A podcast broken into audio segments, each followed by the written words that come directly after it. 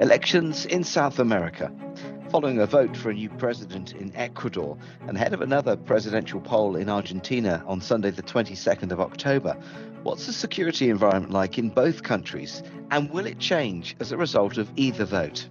Hello, and welcome to this Global Situation podcast from International SOS, the leading health and security risk services company. I'm Chris Giles. Well, joining me for this episode is David Quispe, International SOS's lead security analyst for South America. Uh, David, let's start with the elections in Ecuador. What more can you tell me about what's been happening over the last few days? So, Ecuadorians on October 15th elected their new president, businessman Daniel Noboa, in a close runoff with leftist former candidate Luisa Gonzalez. Noboa's candidacy was marked as a moderate, in contrast with some of the previous candidates in the first round. And as such, the runoff largely passed off without incident, as did the kind of pre electoral period leading up to the runoff. This was in sharp contrast with the situation in July and August, where we did see quite a bit of violence surrounding the first round election. So, David, could you describe the security environment in Ecuador then? What's it been like during the election period? So, leading up to that first round, as I mentioned, there were several incidents of targeting of local politicians that were assassinated, as well as a presidential candidate who was polling pretty well at the time. There were also uh, candidates that proposed very heavy handed measures targeting the, the gangs and drug trafficking groups in Ecuador that have really increased their activities in recent years and prompted a spike in violence in several of the western provinces of the country. A lot of this was kind of taking place leading up to the first round of the election. So there's been uh, an increased concern of these incidents continuing in through the runoff and possibly following the runoff election. Fortunately, in recent weeks leading up to the runoff, as I mentioned, there's been a decline in polarization. Additionally, the two remaining candidates, including the winner Noboa, both avoided kind of proposing very heavy handed direct confrontational measures targeting the gangs. And we have seen a reduction in election related violence, including kind of these shows of force attacks that these gangs were carrying out in very public areas of large cities like Quito and Guayaquil.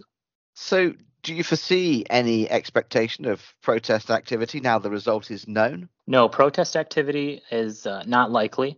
The losing candidate, Luisa Gonzalez, very uh, readily conceded defeat late on 15 October and called the election clean.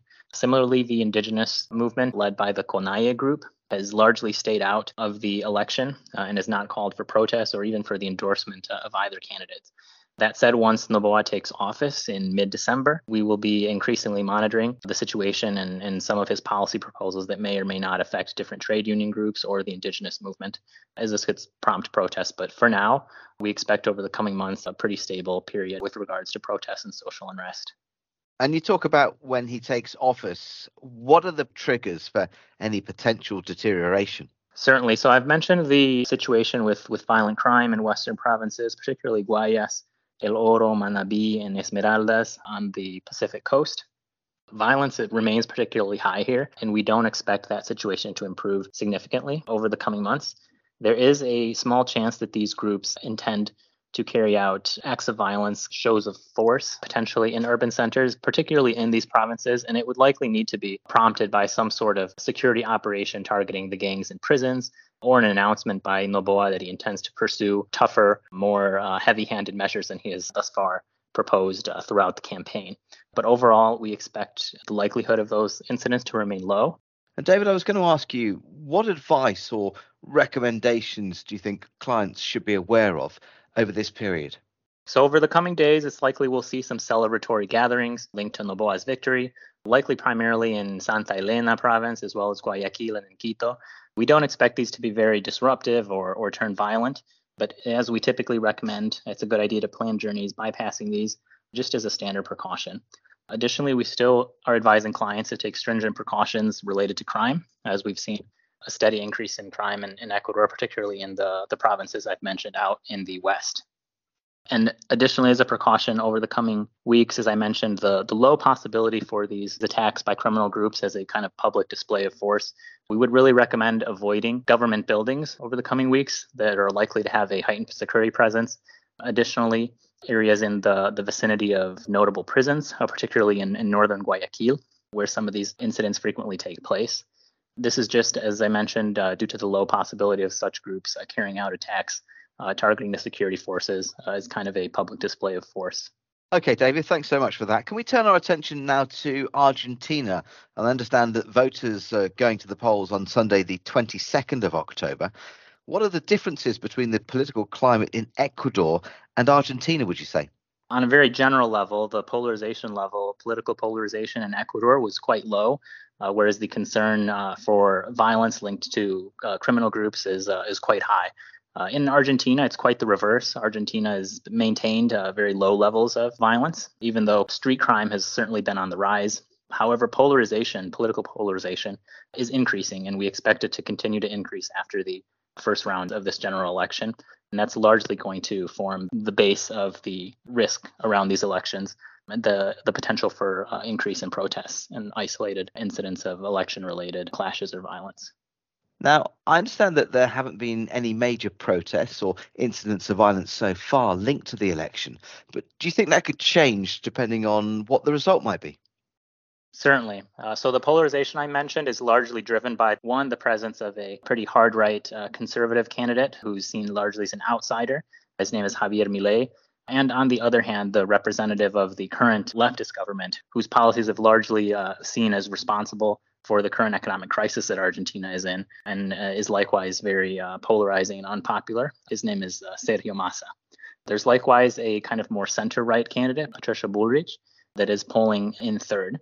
But basically, the makeup of the second round or the runoff is really going to determine the potential for increased polarization and the potential for increased protest activity in support or in rejection of different candidates, particularly Milei and Massa.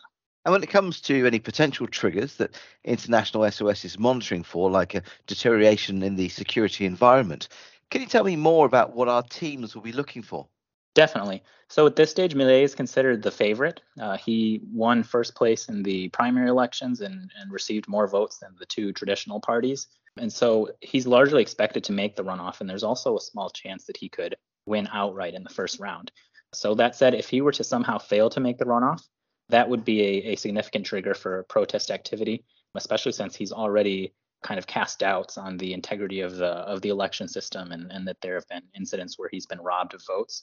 So if Milei were to not make it to the runoff, that would likely trigger uh, a protest campaign by his supporters that could entail disruptive demonstrations and, and roadblocks across the country, since his uh, support uh, is pretty geographically evenly distributed.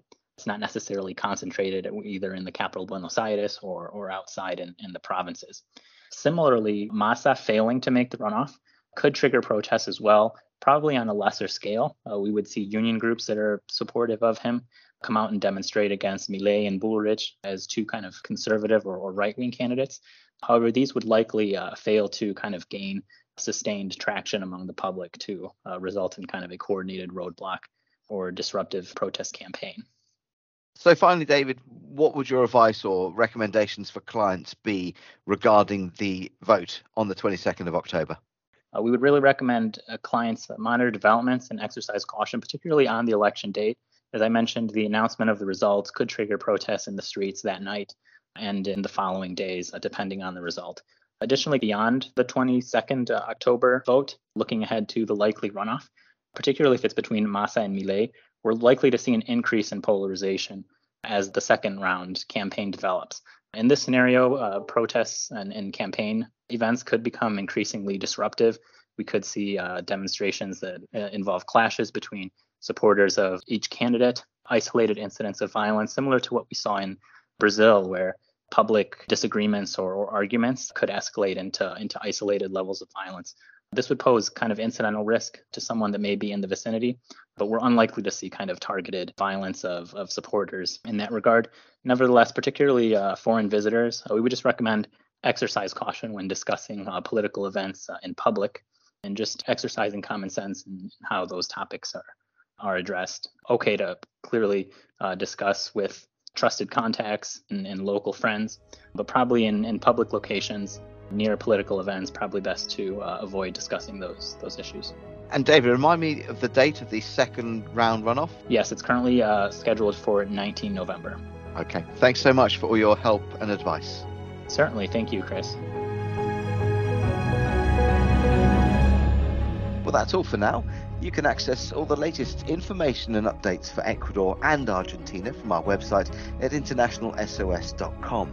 And from there, you can find out about our global network of assistance centres available to clients 24 7. But until next time, thanks very much for listening and goodbye.